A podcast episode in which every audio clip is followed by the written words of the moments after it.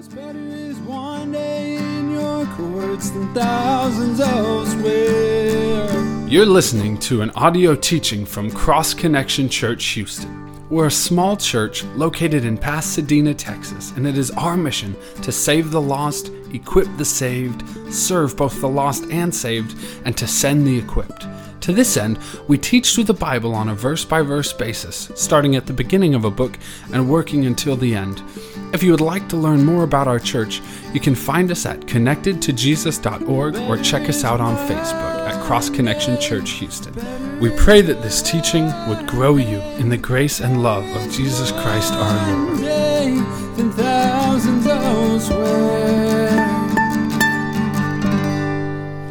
Jesus died on a Friday, and uh, we refer to it as Good Friday, but why do we look back on that day that Jesus died and refer to it as good? You know, I'm sure that most of you have uh, had a loved one that you loved dearly that has passed away. And, um, you know, I was very close to my grandmother who lived with us for many years. And uh, I remember the, the day that she died. I remember when my parents came home from the hospital to uh, tell myself and my brother and my sister that she died. And, you know, I don't look back on that day and say that was a good day. That wasn't a good day for me. That was a very sad day. Uh, that was a hard day. That was uh, a difficult day. And, you know, so why, as we look at the death of Jesus, do we as Christians refer to that as Good Friday? Well, why would his death be good? What was good about his death? And, you know, the thing that was good about Jesus' death is what it accomplished for you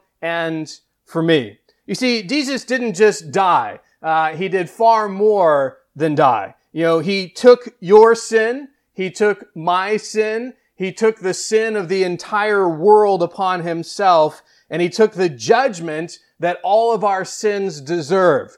He paid the price for our sin so that we could be forgiven of our sin, so that we could have a relationship with God, so that we could spend eternity with God in heaven instead of spending eternity in hell. So the reason why we as Christians refer to uh, Jesus' death as good, we refer to the day in which he died as Good Friday, is because it was good for us. Because Jesus died for our sin. He took the judgment that we deserve so that we could be forgiven, so that we could have a relationship with God, so that we could spend eternity in heaven.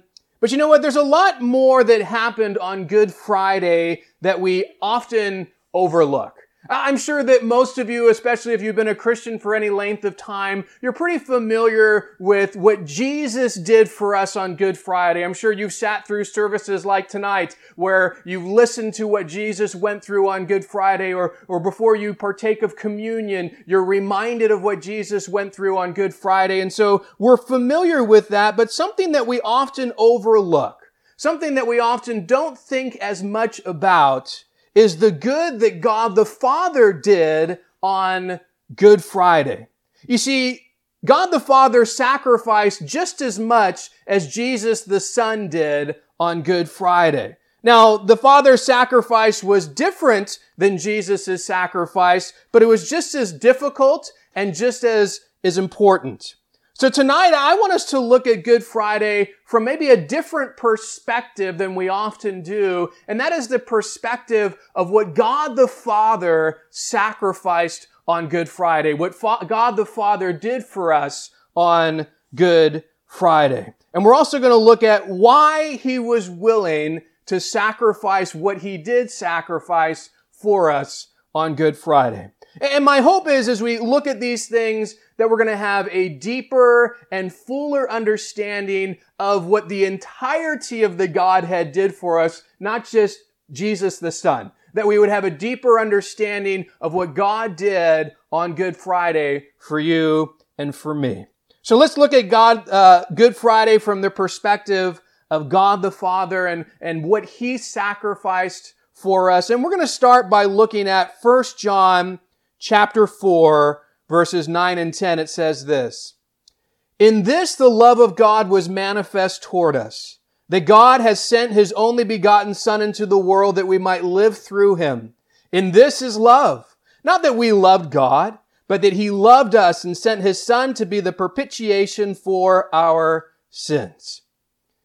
In these verses, John tells us some of what God the Father did for us there on Good Friday. Or as John describes it, how God the Father manifested his love toward you and me. We are told the way that God manifested his love toward us was by sending his only begotten son into the world that we might live through him. It was by sending his son to be the propitiation for our sins. The Greek word here translated propitiation means an appeasing whereby something is covered or remitted. So what John is telling us is that God the Father sent his son into the world ultimately to appease and to cover our sin, to deal with our sin. And that's a message that I'm sure, you know, many of you are very familiar with. It's one that goes all throughout the scriptures. It's one that we focus on a lot here in our church. But what I want us to focus on tonight is that the love that was shown to us wasn't just that Jesus sacrificed himself on the cross for our sins. God the Father also demonstrates love to us in a very important and in a very powerful way. Now, oftentimes we don't really take the time to think about what it would have been like for the Father to give His Son. And so tonight I want us to try to imagine what it would have been like for the Father to give His Son, to sacrifice His Son for the sins of the world.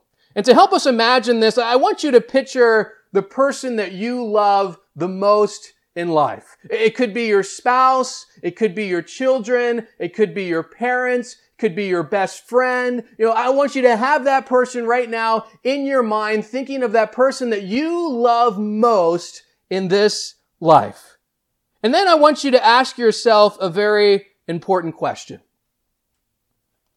Would you be willing to send that person that you love more than anyone to die for someone else? Uh, would you be willing to send your spouse or your child or your parent or your best friend to die for someone else? You know, I ask myself that question, you know, would I be willing to have Jenny or Scarlett or Eden or my parents die for someone else? And, and the reality is no, I, I wouldn't be willing to do that. I'd do anything to protect them. Uh, I would personally die in order to protect them, but I wouldn't have them die on behalf of someone else. Now, the purpose of this question was to try and get a better perspective on what the Father did by sending his son Jesus to die for us. But in order to do that, we really need to take our question uh, one step further. And I want you to ask yourself this question. Would you be willing to send that person that you love to die for someone who hated you, who did horrible things to you, and who was your enemy? Would you be willing to send your spouse or your child or your parent or your best friend to die for your enemy? Once again, I know that I would not personally be willing to send my loved one to die for someone who was my enemy.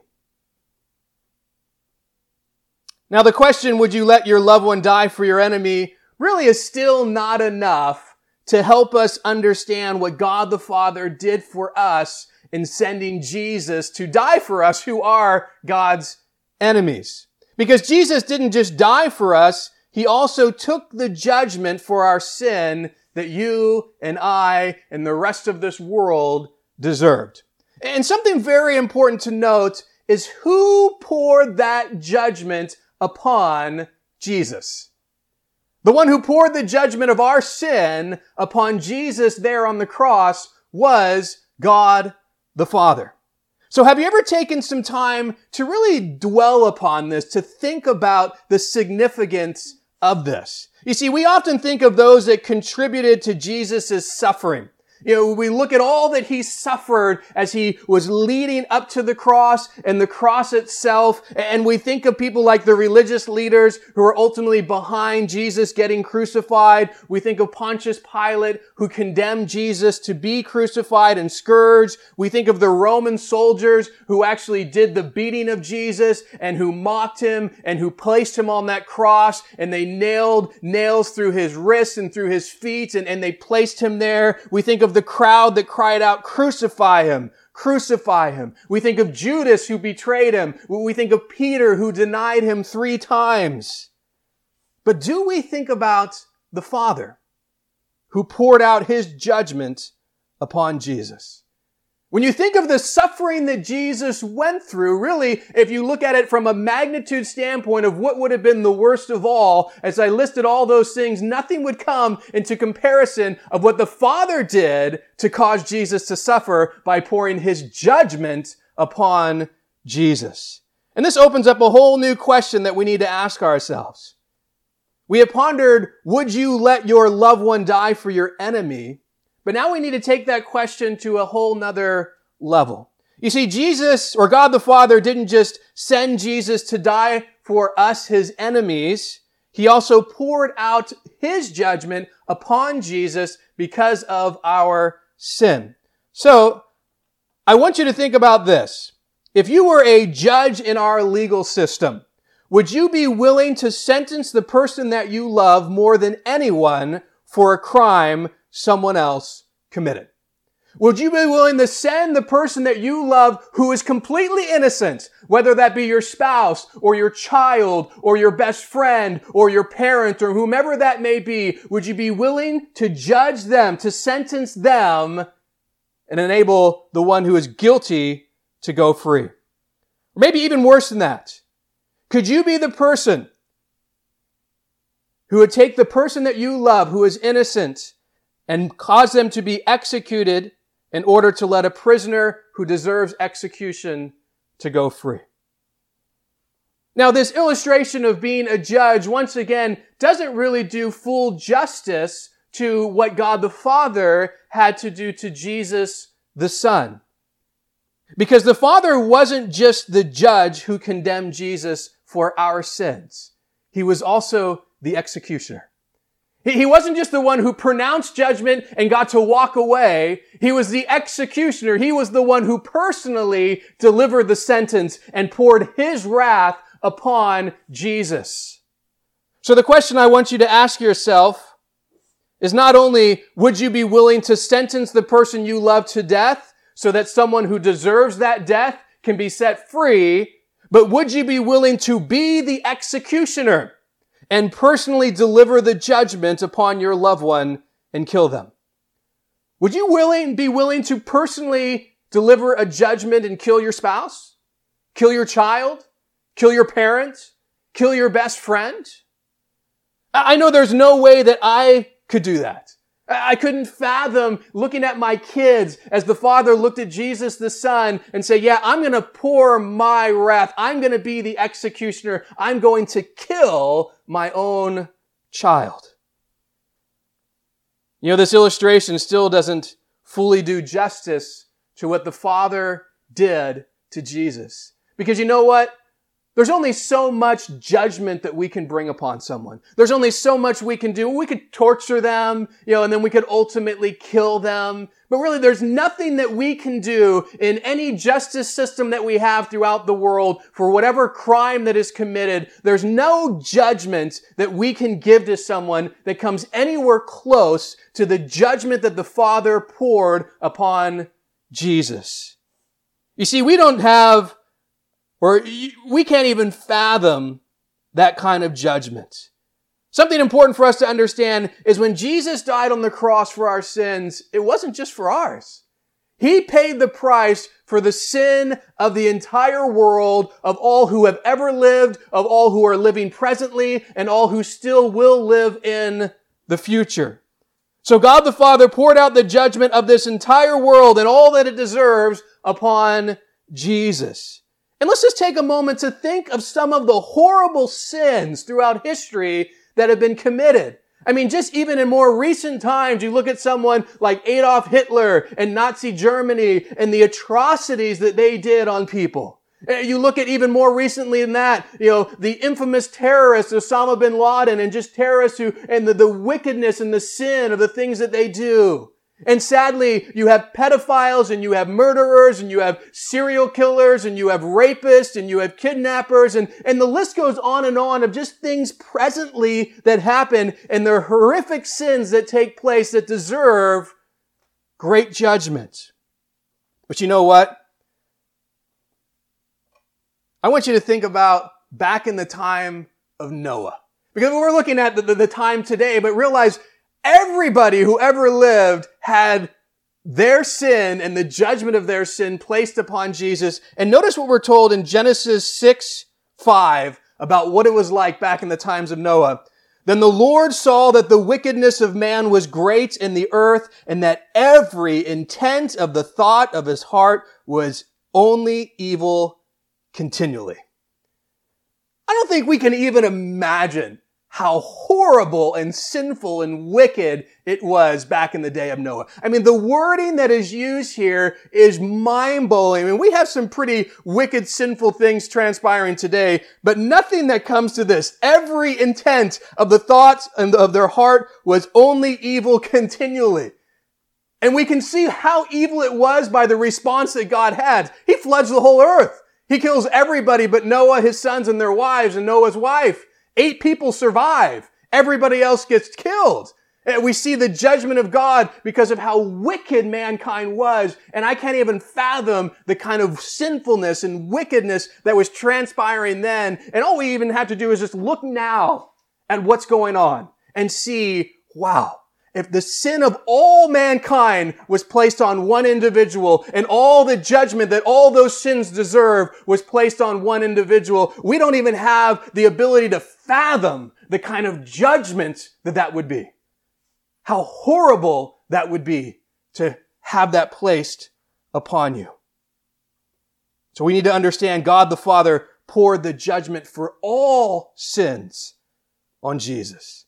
You see, so often we just personalize the cross. And there's nothing wrong with personalizing the cross, but the problem is we sometimes miss the magnitude because we say, oh, Jesus died for my sin. Jesus took the judgment for my sin. And it's good to know that he did that for you, but don't think he only did it for you because it's much bigger than you. He did it for everyone who ever has lived, who is living now, and whoever will live in the future. And when you start to look at the magnitude of that, you start to realize Wow.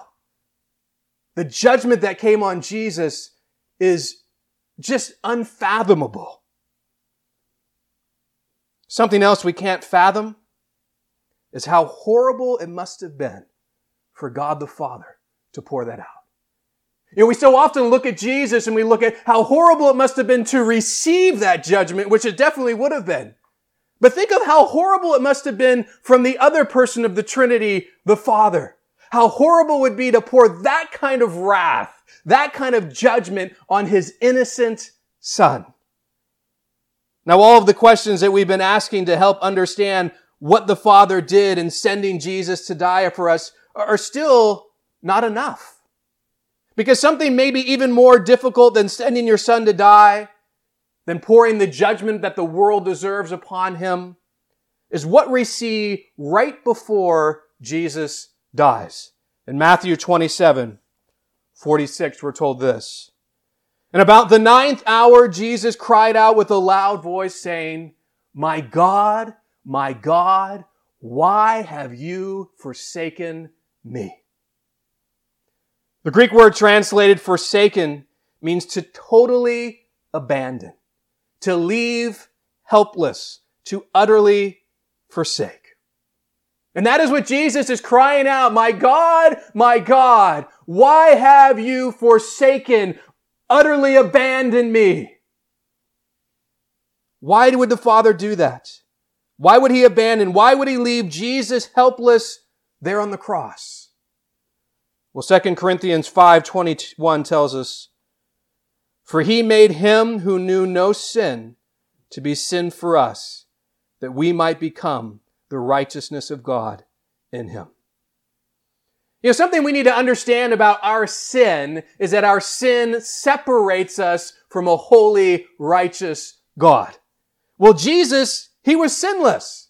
But on the cross, God made him, Jesus, who knew no sin, to be sin for us. In the fact that he took your sin and my sin and the sin of the entire world upon himself. And it was at that moment when Jesus cried out, my God, my God, why have you forsaken me? It happened at the moment that Jesus took our sin upon himself. And the result of that sin was a separation from the Father for the first time in all of eternity. And Jesus is now crying out, my God, my God, why have you forsaken me? Why have you abandoned me? Why are you now separated from me?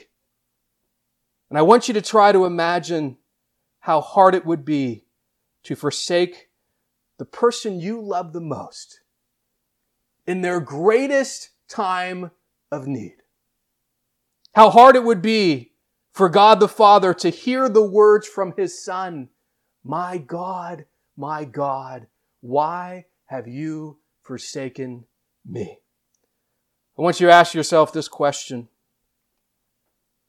If the person that you loved the most was being beaten to death and you had the power to stop it, how hard would it be to forsake to abandon, to leave helpless your loved one and let them die. Yeah, I can't even fathom forsaking my children when they needed me the most. Especially if I had the power, as God the Father did, to do something about it.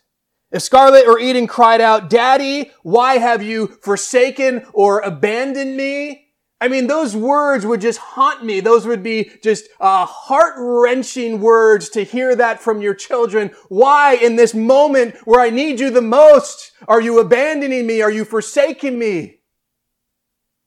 You see, the role that God the Father had on Good Friday wasn't just to send Jesus to the earth to die. It was far more than that. He sent Jesus to die for his enemies. He personally put every sin that each one of us committed onto his sinless son. But much worse than that, he, as the executioner, poured out his wrath that you and I deserve, his judgment that you and I deserve upon his son who was undeserving. And then he had to forsake him because the entire sin of the world was upon Jesus. That's the amazing role that God the Father played on Good Friday. His sacrifice on Good Friday was just as great as Jesus's.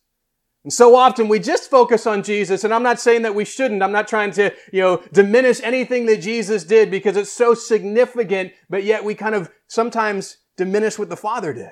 Or don't really think about what the Father did, and we don't recognize His sacrifice was as great as Jesus's, and you might even think it was even greater than Jesus is. Because you know what? For those of you who are parents, you recognize it would be far easier to sacrifice yourself than it would be to sacrifice your kids.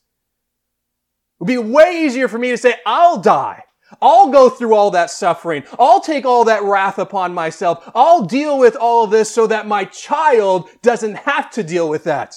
But to say, I get to step back and not have that hit me, and yet I have to allow my child to experience that, allow my child to suffer through that, allow my child to die, that's far worse, a far greater suffering.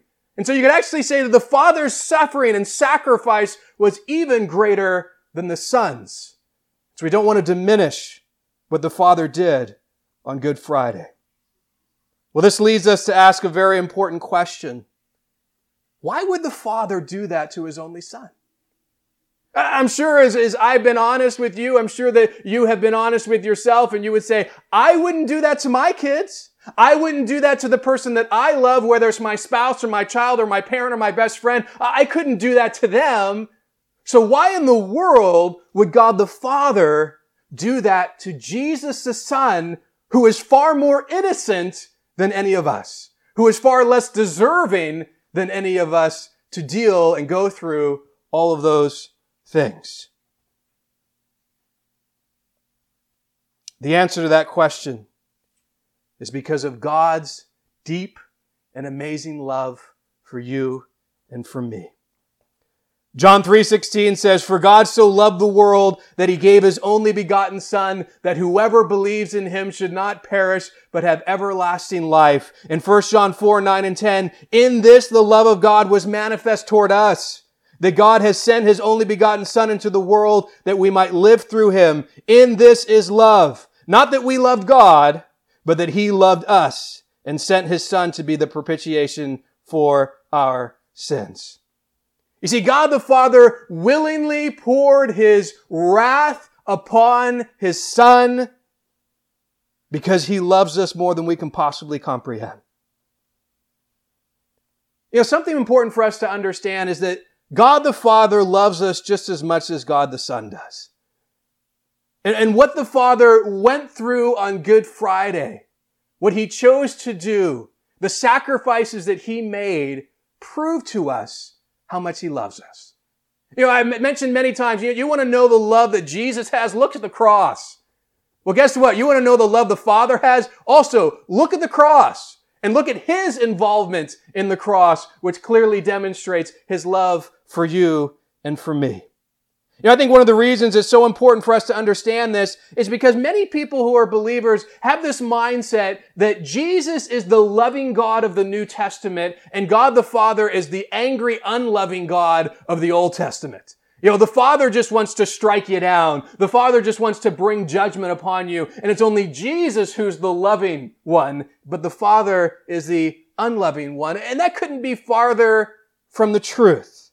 It's completely wrong. The Father is just as loving as the second part of the Trinity, Jesus the Son. You see, all three parts of the, of the Godhead, the Father, the Son, and the Holy Spirit, the Bible says God, speaking of all three of those, is love. Equally. They're all equally love. It's not like, well, Jesus is the representation of that and the other two aren't. No, they all are love. It's all part of the character and nature of each part of the Trinity. And so God is love, and He demonstrated that love through sending his son to die for our sins, and through the son being willing to come to this earth and give his life for our sins. And so as we take time tonight on Good Friday to remember what was good about that day, don't just remember what Jesus the Son did on the cross that makes the Friday he died good.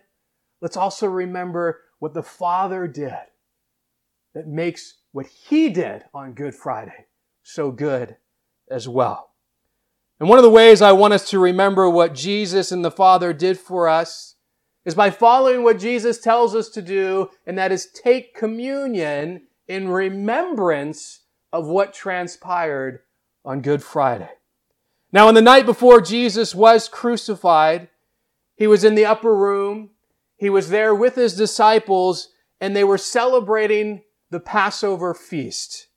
Every year, the Jews would celebrate the Passover, and, and during the meal, they would eat different things and they would drink different things. Uh, and, and all of this stuff had a very specific meaning. It was pointing to very specific things. And the whole point of the Passover was to remind them of what God did to deliver the nation of Israel from slavery in Egypt. And one of the most significant parts of the Passover was remembering how God protected them from the tenth plague, the most significant plague, the most horrible plague, which was the killing of the firstborn.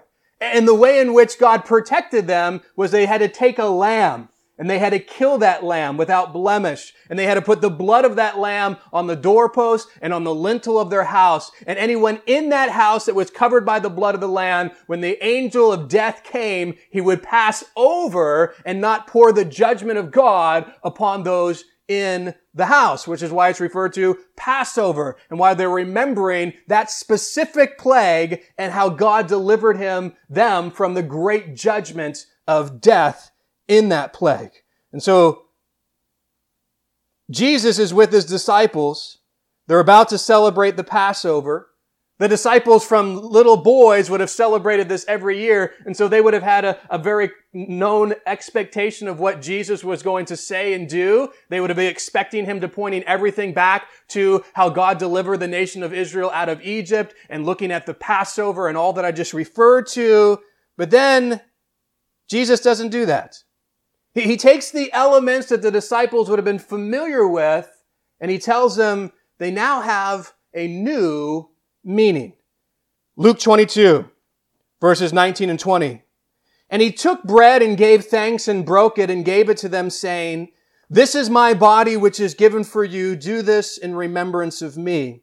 Likewise, he also took the cup after supper saying, This cup is the new covenant in my blood, which is shed for you. What Jesus says here to the disciples was not the normal thing that would be said during this portion of the Passover feast. When the bread was lifted up at the Passover, the head of the meal, who was Jesus, would have said this, This is the bread of affliction, which our fathers ate in the land of Egypt. Let everyone who hungers come and eat. Let everyone who is needy come and eat the Passover meal. Now, everything in the Passover meal that was eaten had a lot of symbolic meaning. The bitter herbs uh, recalled the bitterness of slavery in Egypt. The salt water that they drank reminded them of the tears that they were sh- that they shed as they were slaves in Egypt. The lamb reminded them of the blood that protected them from God's judgment. The unleavened bread reminded them of the haste that they needed to leave as God freed them from slavery in Egypt. And now notice uh, Jesus says, "This bread is my body, which is given for you, and this cup." Is the new covenant in my blood, which is shed for you. So Jesus doesn't give the normal explanation of the bread and of the wine. He now brings a new meaning to each of these things for the disciples and now for us to remember. Instead of pointing back to what God did in Egypt, now Jesus is pointing to himself and what he's about to do on the cross. The focus is no longer the suffering of Israel and Egypt. Now the focus is going to be the suffering of Jesus on the cross for the sin of the entire world. Jesus is telling the disciples that the Passover now has a, a new meaning, that Jesus is the lamb that's going to be killed. And the bread is symbolic of his body that's going to be crucified on a cross. And the wine is symbolic of his blood that is going to be shed for our sin and open up a new covenant that we can have through Jesus with the Father. It's his death that's going to enable God the Father to pass over our sin and not judge us. But the only way that God the Father can pass over our sin and not judge us is because he judged the Son on our behalf. Is because he poured his wrath upon Jesus. That's why he can't, he has the ability to not pour his wrath upon you and upon me. So I want us to remember what both the Father and the Son did for us on Good Friday by taking communion together. And hopefully you got the email or the text that I sent out uh, encouraging you to prepare those elements before uh, we started this live stream. So hopefully you have those elements right now. But if you don't, you have a little bit of time. Uh, because before we take part in uh, communion together, I want to show uh, just a clip of a movie. Uh, it was put together. It's called The Bridge. And the whole purpose of this was an evangelistic tool to just share what it would be like and how hard it would be for a father to have to sacrifice his son to save the lives of others. And as that's been kind of the focus of tonight's message of what the Father did for us, I think leading into communion as we remember both what the Son and the Father did, I just want to look at this movie clip and then we're going to come back. I'm going to come back up and we'll partake of communion together. But if you haven't got your elements together while this is being shown, I encourage you to do that so you and your family uh, can partake with us uh, when we have that. So let's go ahead. We're going to show this movie clip and then we'll come back up and partake of communion together.